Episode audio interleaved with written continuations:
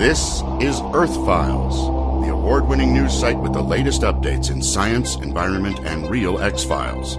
Podcasting in depth reports beyond the 6 o'clock news by Emmy Award winning journalist Linda Moulton Howe.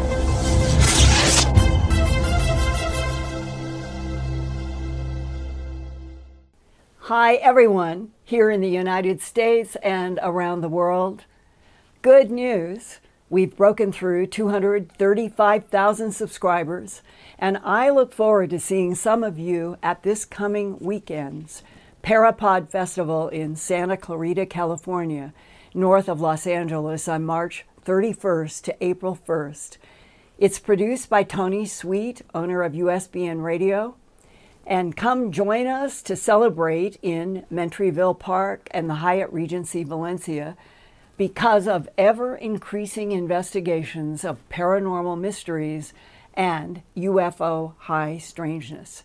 You can get tickets at parapodfestival.com. Also, the Parapod Festival is honoring me with the 2023 Media Legend Award, which I greatly appreciate. I have been trying to get to the whole truth behind the worldwide UFO UAP mysteries linked to animal mutilations, human abductions, and non human intelligences since my first interviews with sheriffs and ranchers in September of 1979. That was 44 years ago. And since then, I have learned a lot from whistleblowers in military aerospace, science, and medicine, about other intelligent life in this Milky Way galaxy and the universe beyond. Facts kept from humans by both alien and human power brokers for centuries. But cracks in the centuries of lies are beginning to let in more light. Remember when I reported to you here on the Earth Files YouTube channel in January of 2022, 15 months ago, that one aerospace source told me he had been in classified meetings about plans to use the Webb telescope in April of 2023 to break the news to Earth that there is other biological life in the TRAPPIST 1 solar system 40 light years from Earth. Why is it called TRAPPIST 1?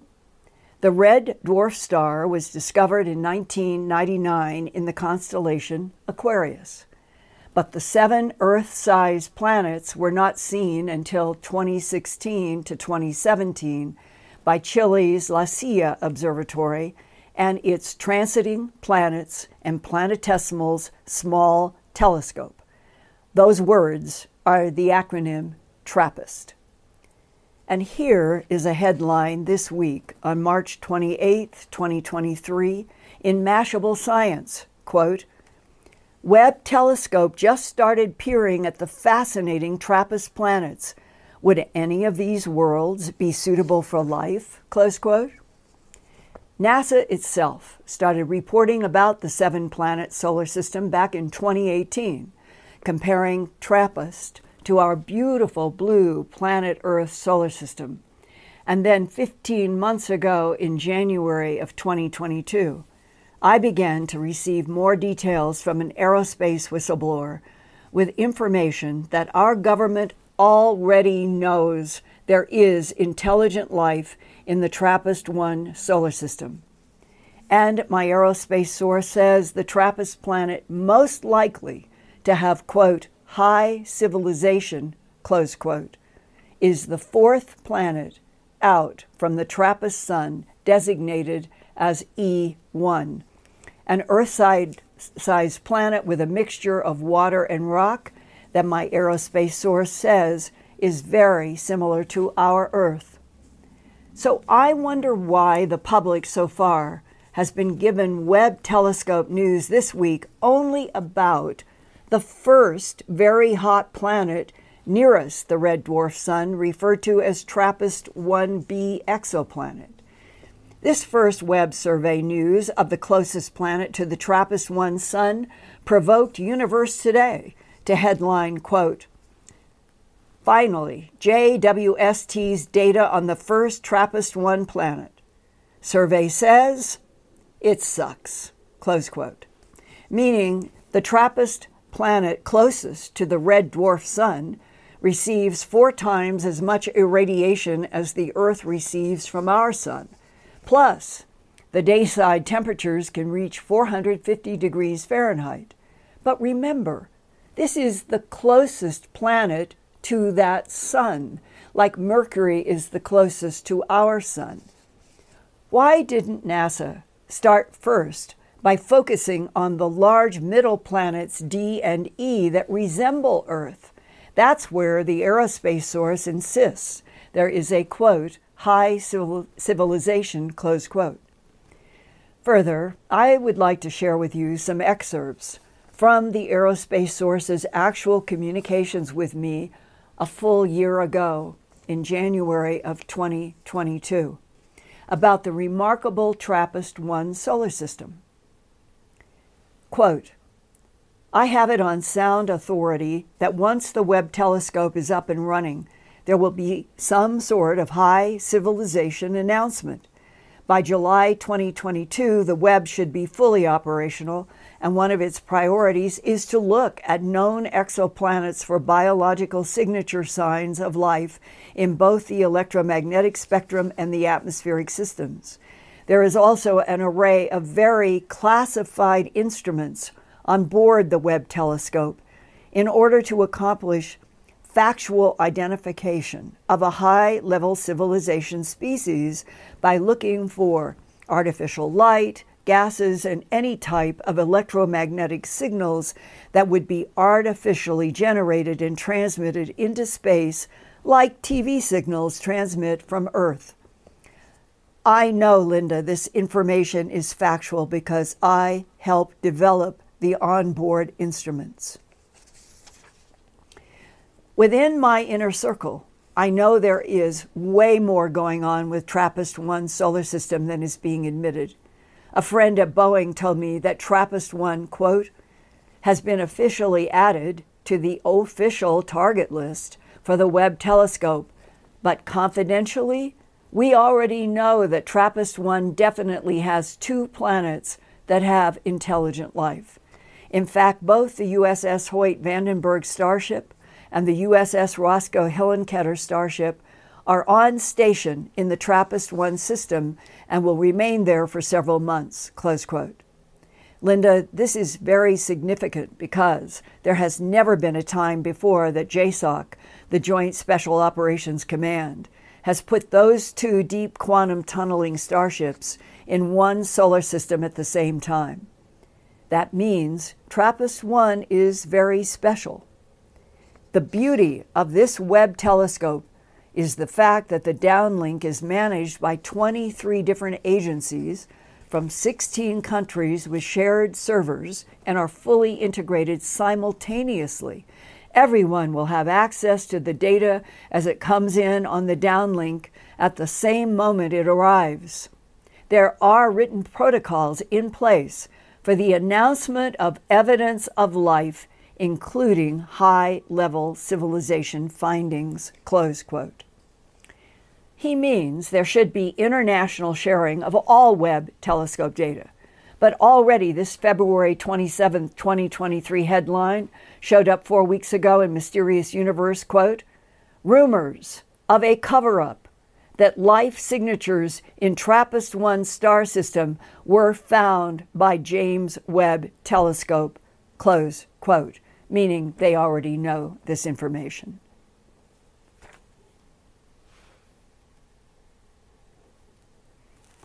The aerospace source told me that he and so many others are frustrated by having to be sworn to secrecy about truth.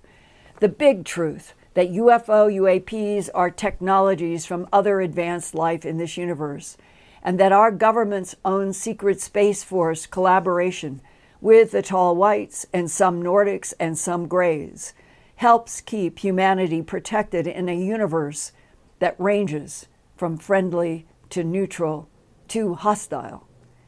The profession, with prob- probably the largest number of people sworn to secrecy about UFOs and ETs, is the U.S. military. I have interviewed so many people who graduated from high school sometime after World War II, signed up to serve in a branch of American military, became an eyewitness to extraordinary lights, craft, and beams in the sky over sensitive military bases, and especially in the 1960s and 1970s over nuclear bombs and tactical missiles in weapons storage areas. One of those young Americans began his military career right after high school graduation with the U.S. Air Force and retired 20 years later as a staff sergeant. He got his orders in 1978 to travel from his home in California 7,000 miles west across the Pacific Ocean to the island of Guam, famous during the Vietnam War. The island is a strategically important land base on a map of Japan, the Koreas, China, Philippines, Indonesia, and Australia. By the fall of 1979, Terry was working security police night shifts. I have seen several of his positive military records, but he is still worried today at age 64 because he raised his right hand to swear he would never talk about the UFO he and others saw over the Andersen Air Force Base weapons storage area. He has asked me to protect his identity, and I will simply call him Terry. It was October 17th, 1979. Some dates you don't forget. I was an airman, E2. I was on a patrol with a sergeant on base, graveyard shift, 2.30 in the morning, when we heard radio traffic from another patrol unit on base about some suspicious lights over what we called our WSA, which is our weapons storage area. Weapons storage area consists of maybe 20 or 30 bunkers that have bombs inside them. But on Andersen Air Force Base, we have nuclear weapons as well. And those nuclear weapons are uploaded into four B 52 bomber alert area. And this is all over in the same area where we saw these lights near the WSA. And so we start looking. We're about maybe two, three miles away on the opposite side of the base, but we could clearly see three amber lights in a row, not blinking, over the runways, the WSA. I turned to my sergeant and I says, Sir, are those flares? He says, No, there's nothing going on over there. So, because the gate to the WSA was in our patrol zone, my sergeant would activate the lights and turn on the siren without telling our desk sergeant. Decided this on his own because it, he had made mention that it could be an aircraft crashing. And as we approached the WSA, we have a clear field of vision, and we watched these lights for approximately a minute and a half, maybe two minutes to get there. These lights dimmed and just disappeared.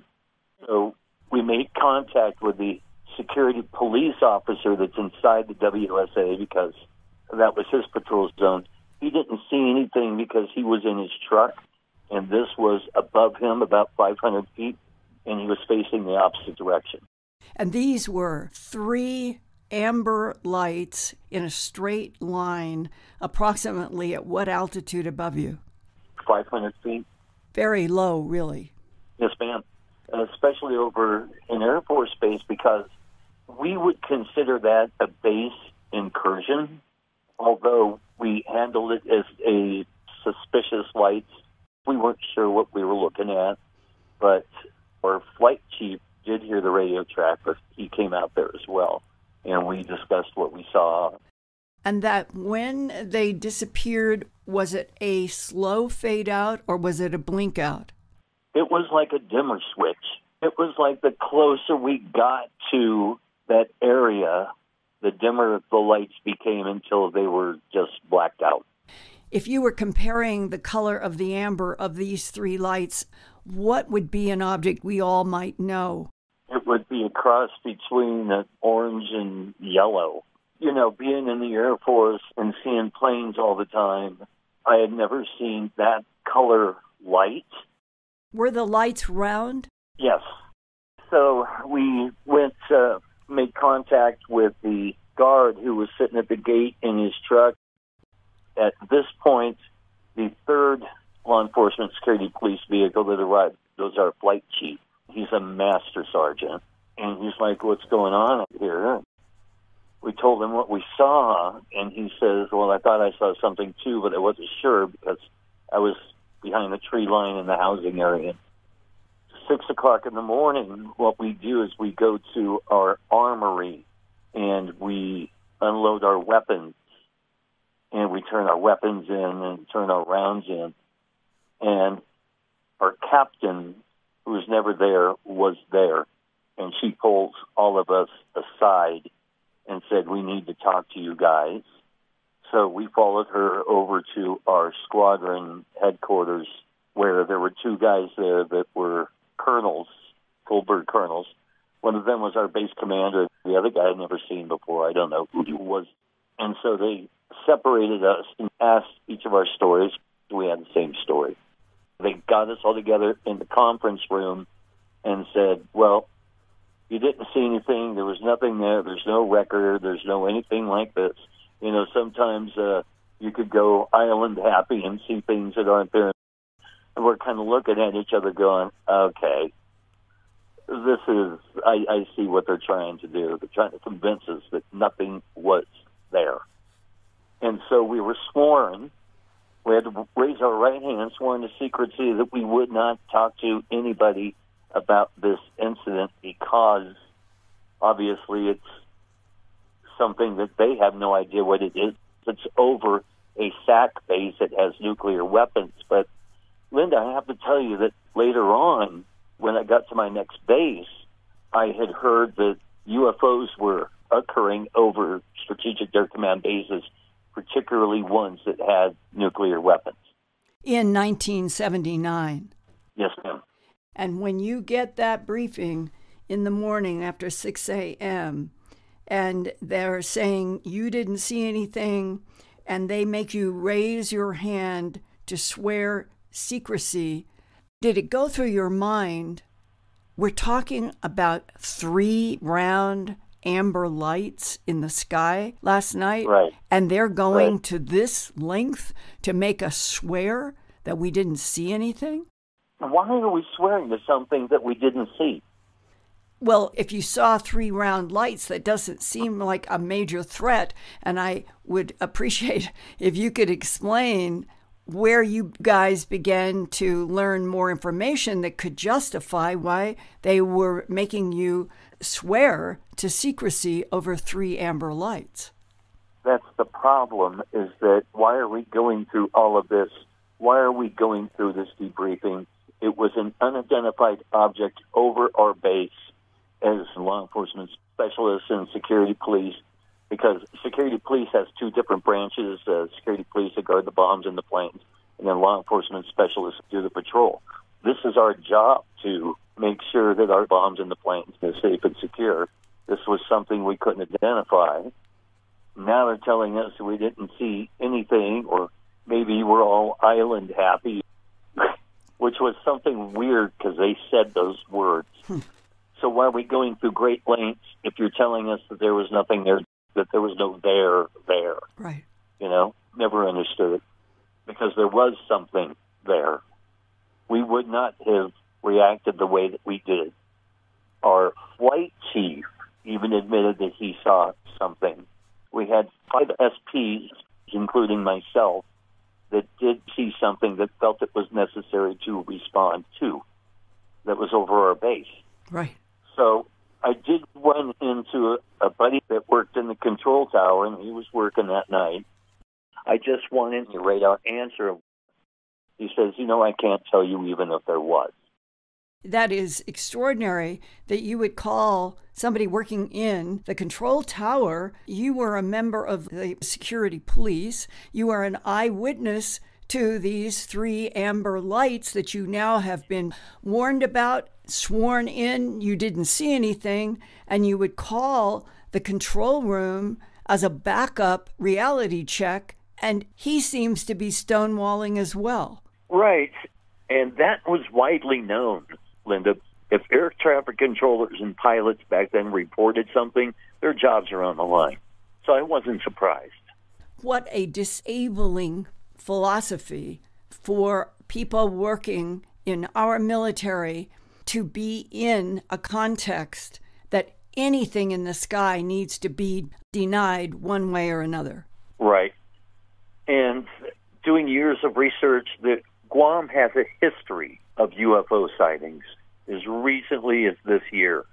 And it goes back to what I've always thought, and that is bases that have weapons of mass destruction like nuclear weapons were being trolled upon, and they still are. Look what happened to the missile silos. Right. In the 60s, our Minuteman missile sites were visited by UFOs and dramatic shutdowns, missile by missile by missile, that Robert Salas was in the underground control room and was aware Right. that this was happening. And then Boeing came in to investigate and said it was not possible. What they explained missile down every second for 10 seconds and 10 of the nukes. He and the engineering, they knew how they had built the Minuteman missile site and it would be impossible.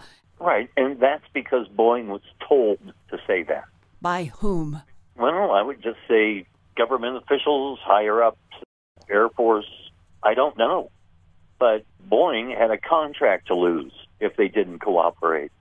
Do you remember specifically in a period of time after that of talking with maybe even superior officers, but at least some of the people in security and law enforcement who had also seen other lights, craft, structures in the sky where they said, We know that there are UFOs?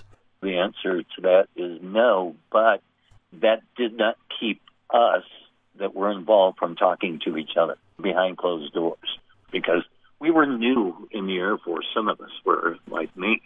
I didn't want to jeopardize my career by taking an oath and then all of a sudden, you know, you're caught talking to the wrong person and you're court martialed. so many dramas around UFOs have taken place in military contexts, and people end up being told, You cannot talk about this. We are swearing you in an oath you will not talk about this, creating artificial reality. Reality is classified, is what they have done. Yeah. And in this classified reality, you and how many other thousands of people in American military know what they have seen, know that UFOs are one of the most sensitive subjects, and that everybody is told not to talk about it, to keep it away from the public. Meanwhile, all of these military people know that reality is classified and they know that the real reality is we're not alone in this universe and that other intelligences from someplace else are interacting with our planet now and have been for probably millions of years. Absolutely. You know, how long is this going to go on? My big question is, and I did talk to Stanton Friedman personally, face to face, about this years ago. I kept asking Stanton, what did I see? What did I see? And I just want an answer of what I saw. And he says, well, I could tell you what you didn't see. And I'm like, what's that? And he says, you didn't see anything that we have. My UFO, UAP whistleblower files continue to expand with more firsthand information from people in aerospace, military, science, and medicine. So come see me for the latest whistleblower updates that I have and that I will be sharing at Contact in the Desert the first weekend in June 2 to 4 at the Indian Wells, California Renaissance Resort. And you can get tickets at contactinthedesert.com and at the upcoming Portal to Ascension conference in San Diego on April 21st to 23rd.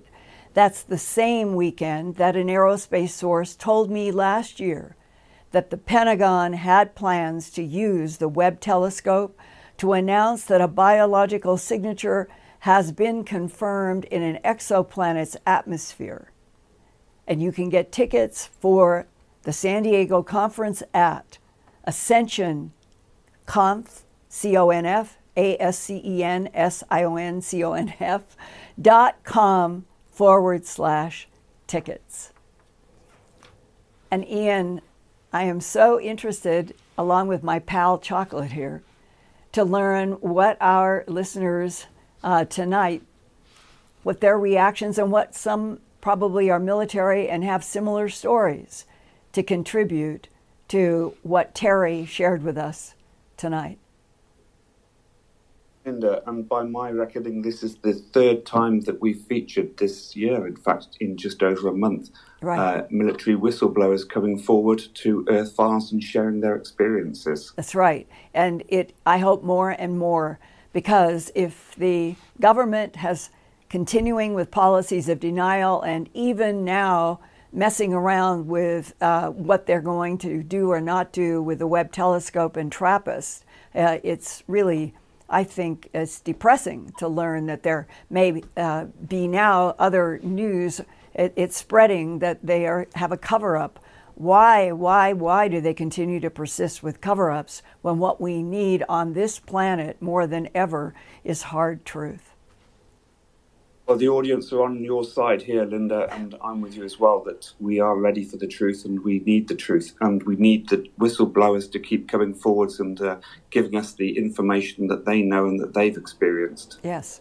And for those of you who have had a military or an intel or an aerospace or medicine or science background, and you know quite a bit about what we're talking about and beyond that, into the truth of other intelligences and advanced technologies.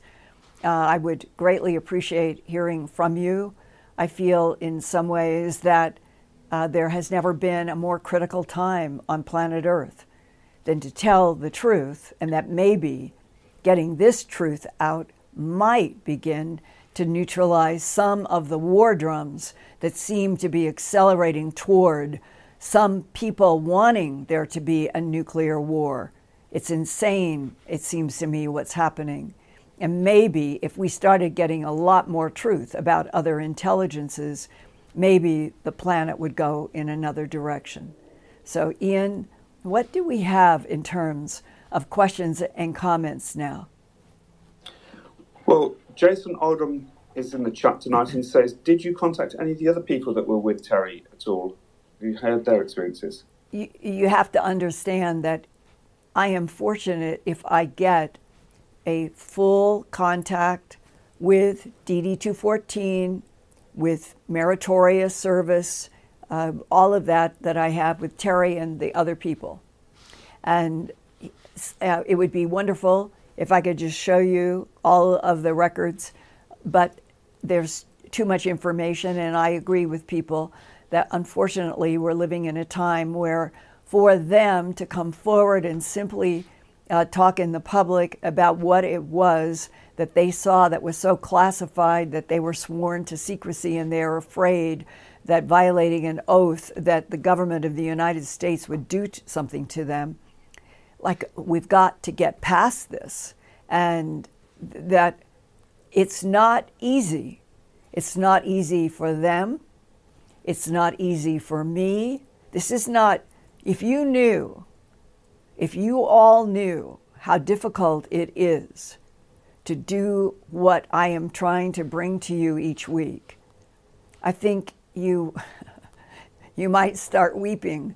It is extremely difficult. These people can't just manufacture everything that we want. That, that, that's what I've been coping with for 43 years. So it's not easy. I'm, I'm glad you mentioned that about the DD214s because we did have a question earlier from someone about checking the sources, and we always check the sources. So thank yeah. you for bringing that forward, Linda. Yeah. Isn't it odd, Ian, and everybody here tonight, that we Americans, at least, in a government that is supposed to be of, by, and for the people, would end up in this century at this point where people who served in military defending our country are so frightened that they would be punished for talking about other life in the universe, for talking about technology that is advanced beyond anything that humans could ever have done on their own, but that I understand the tall whites and the Nordics have helped the United States. Who knows what they've done with other countries, but that they have helped us build these starships, the LeMay, the Hillenkoetter, and the uh, the uh, the other one, and that when you think about what is at the core of a nation, and a nation that has people that will go and defend us in war, but then they could be court martialed because they talk about a craft or strange lights or beings or something that's not from here. When are we going to get past this? It's a, a kind of national world insanity. I call it uh, reality is classified. But when you hear over and over, and I only am able to bring to you maybe one out of 10, because I do have strict rules for myself. I have to see their military records. And everybody is so afraid of some kind of retaliation. And we're not talking about keeping war secrets, we're talking about being honest that we're not alone in this universe, that it is from a lot of scientists and military people who talk, it is teeming with other consciousness, and that we're being kept in this bizarre, strange bubble where so far no proof, no proof that there's other life in this universe. And that's not true. It's not true at all. And so we're living in a schizophrenic time that is unhealthy on the face of it by all of the lies as policies. So, Ian, it's not easy to do these. No, uh, Enlightened Executive in the chat says, please send whistleblowers to testify at appropriate congressional committees. Oh, I'd be delighted, but some of them probably would like to go. Uh, and I have talked with some people who are supposed to have last year been involved in the congressional hearing. Did you watch that congressional hearing, so called? Those people from the Pentagon, they weren't even serious. They were pretending like they knew nothing even about uh, what had happened in uh, the Minuteman missile silos and other things. I mean, it, it, was, it was farcical. So, when are we going to stop theater? Theatrics. Well, Linda, we've got a, a message here that says, um, "Do you think the government is withholding truth to protect the technology and control this knowledge, uh, or that it brings, or could we be forbidden to divulge the truth by the higher intelligences?" I don't know. Both could be at work, but there's just something fundamental to what I have learned in 81 cycles around the sun if consciousness, if your brain, your heart, your soul are always trying to stay in the frequency of telling the truth and agape love, that that is the frequency that I think that this universe and the thought that dwells in the light wants. And when, if you end up on a planet in which for a century or more if you go back to the Anunnaki, was there ever any real honesty with the newly genetically manipulated DNA in already evolving primates, Cro-Magnon, Homo sapiens sapien? Was there ever, ever any straightforward honesty between the makers of humanity as the, one of the most recent humanoid experiments and those advanced ET intelligences that were responsible for manipulation of DNA in already evolving primates. Has there ever been any honesty? We're at such a bizarre point right now. The whole earth just seems like it's schizophrenic in every direction.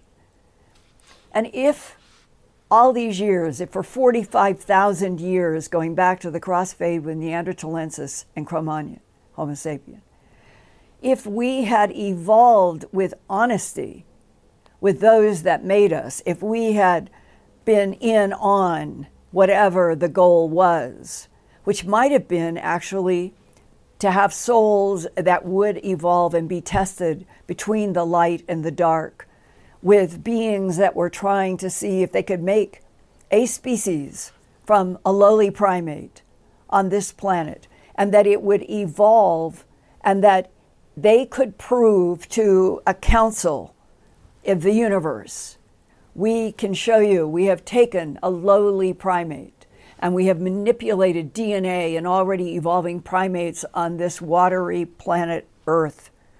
And look at what we have been able to produce. Maybe that's one of the equations. That is in my uh, fourth book, Glimpses of Other Realities, Volume 2, High Strangeness. That is the 106 page chapter that I've referenced so many times of people who have either seen themselves inside of the preservation tubes or they have seen humans they recognize as if waiting to go into the tubes, and that the theme is that the people in, in my chapter uh, on this particular subject, all of them, every one of them, had the sense that this was a demonstration by one intelligence having to do with some big issue with others. Being able to manipulate and create conscious biological lives and be able to sustain them in an artificial way in order to have some kind of a regular recycling in which consciousness and perhaps the soul light itself could be put into container bodies to be held for some reason that's not clear. But that in the end, as is described in the uh, book, Glimpses of Other Realities, Volume 2, in that chapter, there is this, when, when you finish it all, you have this feeling or this sense of beings that are trying to do something extraordinary and that they have been interacting on this planet for a very long time, some fighting each other, some fighting each other over these genetic experiments by advanced intelligences. And in fact, this is from Glimpses, Volume 2. And it was me trying to sum up. This was at the toward the end in my own book Quote, perhaps the unique isolation that each human feels and the peculiar melancholy that a dark sky filled with stars can evoke have something to do with knowledge buried in our genes and our souls, a sensing of ancient intimacies with other beings and other worlds. And now, in this time of revolution, when the whole world will know we are not alone in this universe. Our greatest challenge as a species will be to stand up unafraid before the old lords and watchers. Ultimately, there is a common bond among all life forms, ebbing and flowing on spirals of different frequencies, supported by a singular force, an invisible matrix of energy from which everything emerges and to which everything returns. And from the bottom of my heart and soul to all of you, I truly feel that is the big picture. Ian? Linda, Sarah Guest is in the chat and she says, please ask Linda what types of ETs might be living on the tra- TRAPPIST planets. Uh, it was uh, a year ago, in the summer of 2022, that Buddy Bolton, the remote viewer in New York City who has done so much work with intelligence agencies in the United States government on a lot of things related to UFOs and ETs. We did a, I think it was two reports on my Earthfiles YouTube channel. And what is so interesting is that he was identifying in the same area those two middle planets, so much like Earth, that there were beings that lived in and out of water. And that has come up before in several interviews that I have done with people in Australia and New Zealand, where they have had some kind of interaction with what would fall into the category of tall whites. I'm not saying, not saying red lights, I'm not saying that there are tall whites in the middle planets at TRAPPIST 1.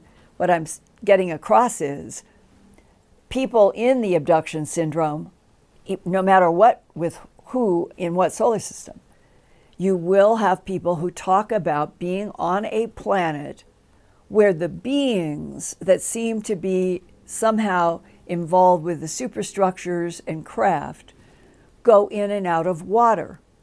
Doesn't mean that they don't go on land, it just means that they do they have some kind of a complementary lifestyle that involves water and that they can have cities that has come in interviews that I've done with people who have been in Australia and New Zealand. So we are looking at everything through the lens of Cro-Magnon Homo sapiens sapien that has been kept dumb and blind by policies of lies and denials in the current round since World War II. And before that, you can keep going back and get back as far as the Anunnaki. I think the Anunnaki were full blood ETs. Whether they're on a planet that they operate like a spaceship, meaning they can move it, they can move it around, I have no idea, but that would have been Nibiru. And now we have uh, information coming from the University of Southern California, where they have had perturbations in objects out between the Oort cloud and the Kuiper belt. And they're now looking, trying to look in infrared with the Keck uh, telescope and others, trying to see if they can see the shape of what appears to be a mass out there. And there are some speculations could this be what the Anunnaki stone texts talked about the Anunnaki so called gods of Enki and Enlil coming through this solar system every 3,600 years and causing chaos. Well, I don't know. And I know that the astronomers at the University of Southern California who are trying to find out what is out there, they're very sensitive.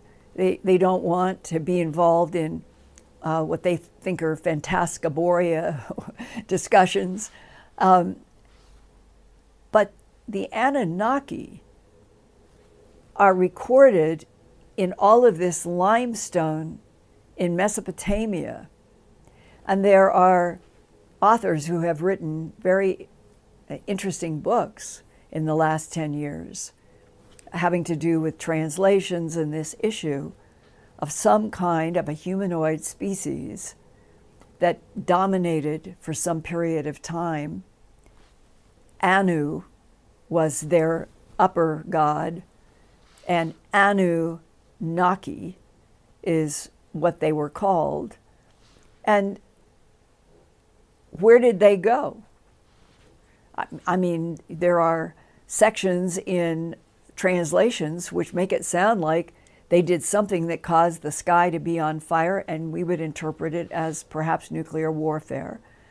And there is trinitite, the glassy silicon that we found down in White Sands after uh, the uh, uh, uh it was uh, July 16, 1945. We did the Trinity test, and silicon sand, where the atomic bomb test was, turned to this strange green trinitite and they have found strange green trinitite in the Sahara Desert and parts of India and that part of the world. What is the true history of ETs in this solar system on this planet? What is the true extraterrestrial intelligence history? Well, right now, I sure hope that somebody tells us the truth in that third week of April just once to go on the record with information that has leaked and not say, oh, we can't tell the world anything now because we had leaks and they'll expect, and we can't do anything that anybody ever expects. We have to do everything that no one expects.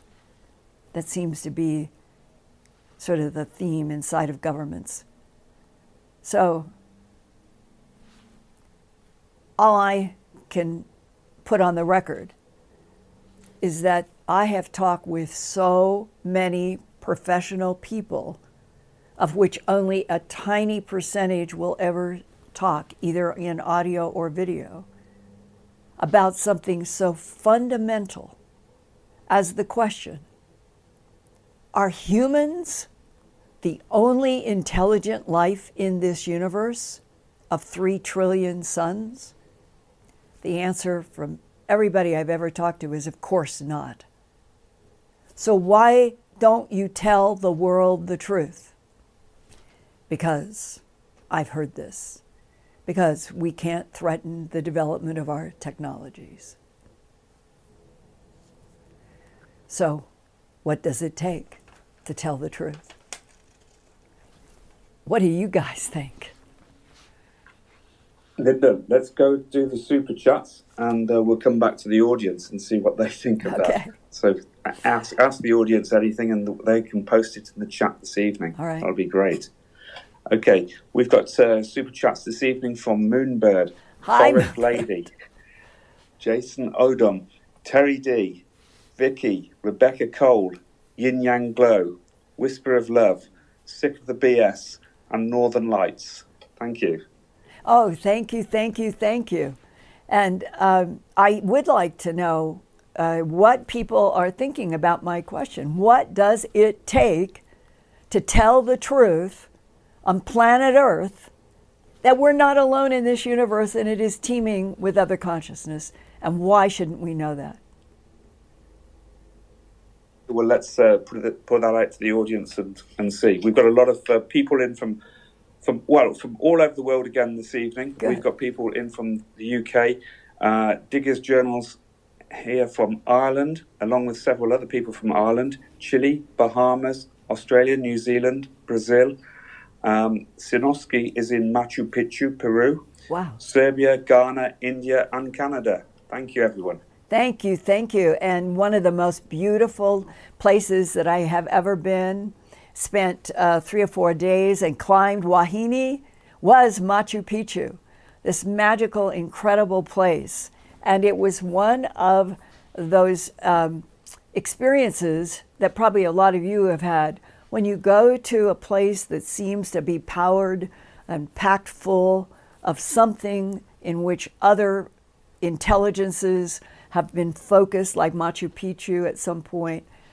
I had, uh, at that time, I was doing a lot of deep, deep meditation where you don't feel your body or anything. You're just focused on a communication somehow with deep consciousness. And I got to uh, Machu Picchu. I had uh, climbed Huayna up to the top. I ended up being the only female sitting up there on those rocks on the top of Huayna, the only female, and there were something, I remember it was 23 men and me sitting up on top of the peak that you see in the photos. And I, when I came back down, I wanted to do the what I consider to be when you're in deep meditation. It is like a, a handshake with the universe somehow. And uh, I sat purposely having this experience of climbing through the little waterfalls and the gorgeous orchids and all this stuff up to Huayna and then just rocks. You just sit on rocks. It's not no no trees, no grass, just sit on rocks. And then you come back down through the beautiful mountain and I was at another place at Machu Picchu and uh, had decided I would sit on rock again. And I, uh, I've often thought of this like uh, the thought that dwells in the light to dwell in me and strengthen me. And I was doing some kind of a meditation like that. And all of a sudden came this uh, magenta. It was magenta. To say it was a flame is not quite right, but it was wafting. And after, it was only until after the Peru trip, I had never run into any communication about magenta in a meditation coming in. Some people say like a flame. To me, it was it was sort of undulating, but I don't know, soft somehow. And that when you would have that experience of the magenta frequency in the frequencies of meditation, it might move you on further with more strength and, more, and thus more courage. And I've always thought about that linking into everything in life, that we have to reach out to frequencies in the universe around us in order to strengthen our frequencies as an individual conscious being. I think that is a fundamental truth. Go ahead, Ian. I think that's so important too. I've meditated on the uh, earthworks and famous places in Wiltshire, and also yeah. your experience at Machu Picchu reminded me of when I was in in Mexico. I, after soon after I'd visited uh, UFO abductee Carlos Diaz's house in Tepoztlan, I went to the Temple of Tepozteco and dangled my feet over the edge of the uh, ravine, watching the condors below. But it, everyone should take a chance to visit those places yeah. if they have an opportunity to, to feel the energies and also to uh, to try and connect as well. Yeah, when I was at Saxal, Oman, I, I had a powerful meditation uh, on a on a rock amid all of those big rocks, um, and th- there were other places that I went where they're not even necessarily on maps or in books, but you will be out in let's say some high part of the mountain coming up out of Cusco, uh, which I happen with friends, and you end up, you're looking, you can find that there are stones or places. It's as if somebody had the ability to melt granite, melt uh, basalt, melt rock, and refigure it into even having like places that water you could imagine running down it is as if there is terraforming there that people don't even understand. Linda, you asked the, the audience's opinion. Uh, Mazvasasin says, I can't understand the policy of denial when the truth is becoming more and more present. Yes. Yes. Absolutely, do I agree. Um, Steve uh, says, these orange orbs are shutting nukes off. I've witnessed one orange orb at the range of 18 feet above my head and two other witnesses for five minutes near Newport Naval Base, Newport, Rhode Island. Okay, uh, can you ask him to, if he has he written? I would like to know more and share it with the audience tonight because that's very relevant to what I reported uh, with Terry. Uh, do you have the full yes. details? And here's the thing as well uh, other people had referenced the location, and it's important to, to, notice where Guam is from the first report. Guam being right in the middle of the Pacific Ocean. Right. Uh, people had said perhaps there's uh, um, aliens uh, who are using bases on Earth, maybe in the oceans, and that the oceans, you know, the underwater bases and cities, yes. says hello, Ali. And Santana Berish says we haven't even explored half of our oceans. Yeah, if you all had been here in, uh, we started the Earthfiles YouTube channel about three and a half years ago. And there was a period of time when I was reporting uh, in a lot of detail about the Defense Intelligence Agency analyst who talked to me in December of 1999 about 23 years working as an analyst, and he was retired.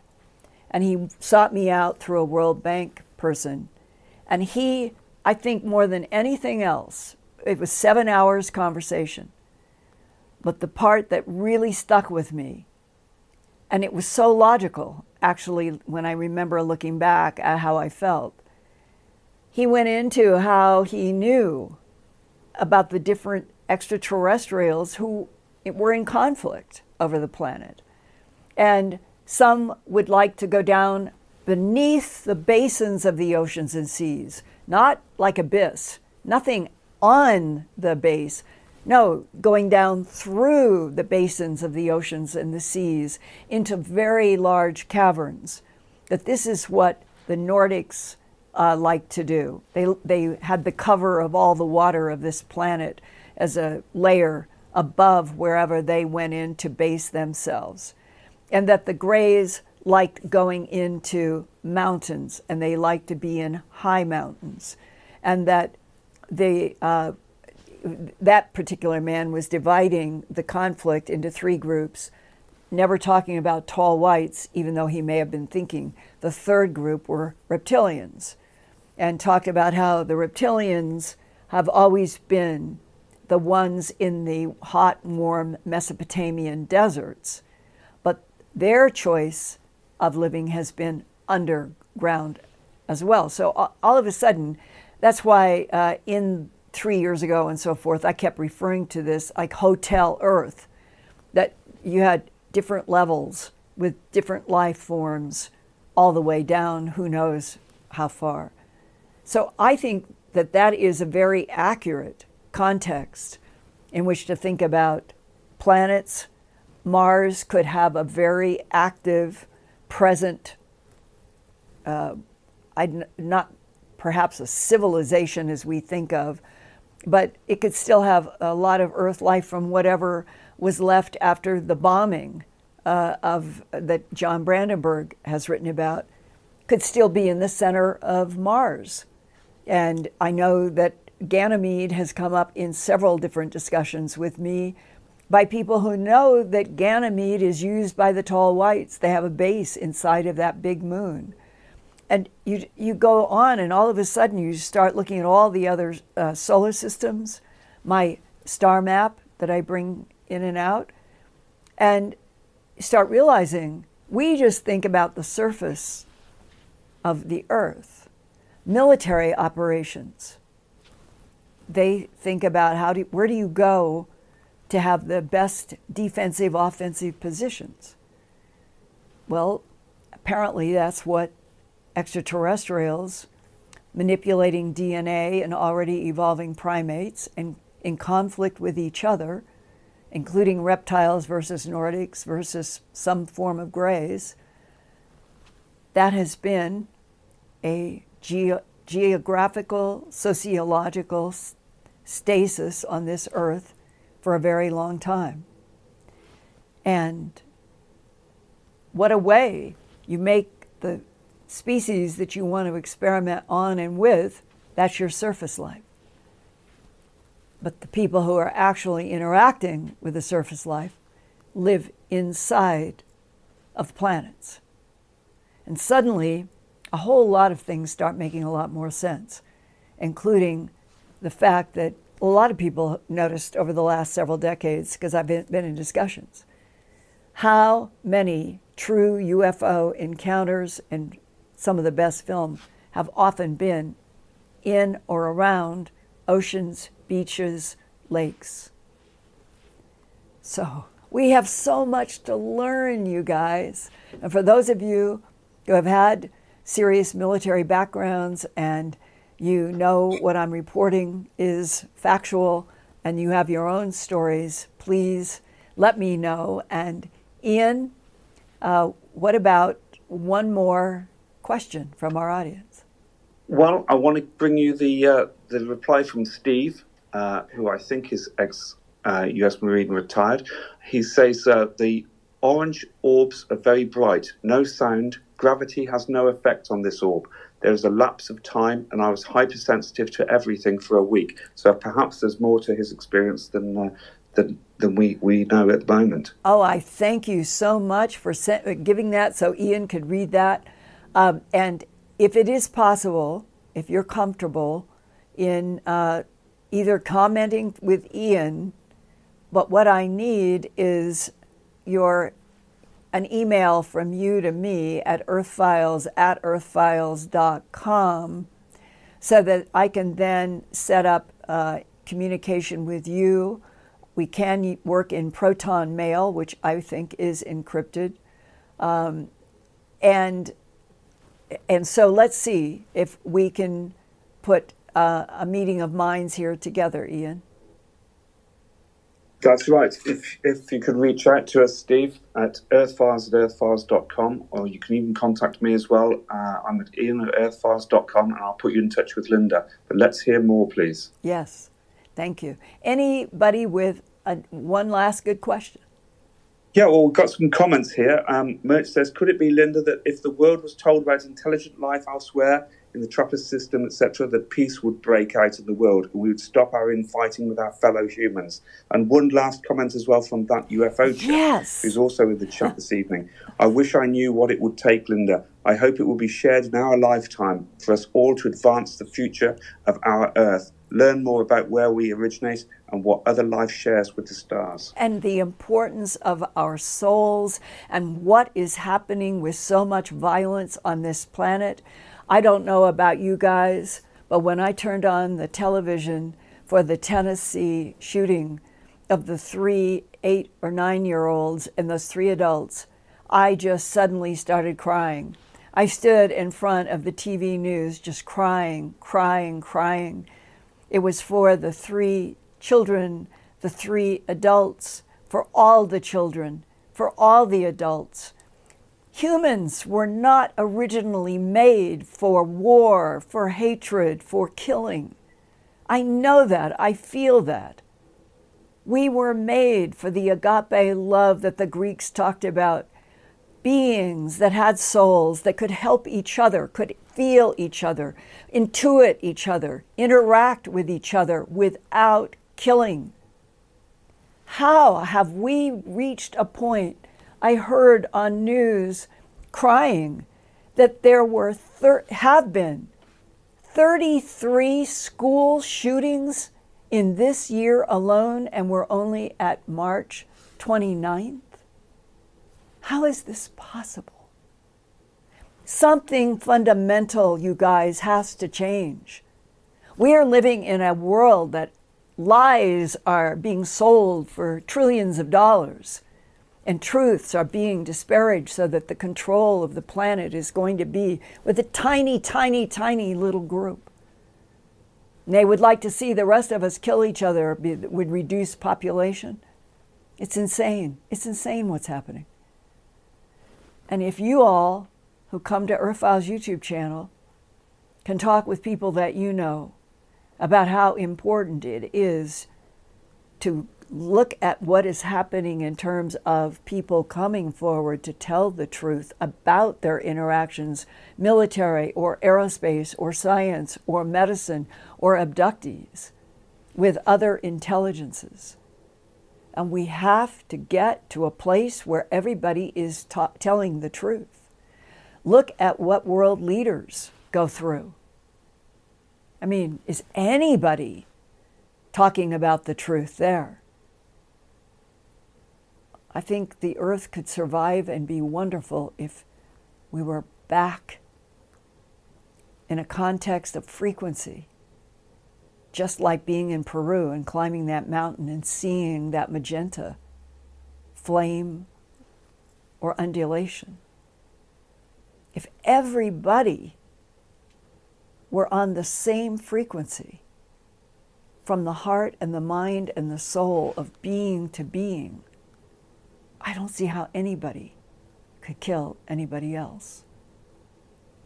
And on that note, Ian, I'm going to say I'm giving you all a big hug. I have to get ready to go on an airplane tomorrow to go to the Parapod conference, and that Ian will be interfacing with your questions and your comments, and that I will look forward to being back next week to see what is there and to do and keep doing these live shows with whatever is the most important information that I can bring to you in any given week with the deep hope that the government of the United States of America, originally conceived of and for and by the people, will be the one that stands up to the plate and makes the announcement with proof.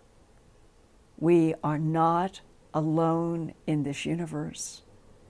And the TRAPPIST solar system has other intelligence, and it's only one of hundreds. 168 civilizations are supposed to be at this end of the Milky Way galaxy known to our government. Let's join that universe of life and consciousness. And let's stop trying to kill humans on this planet. I love you guys. See you next week.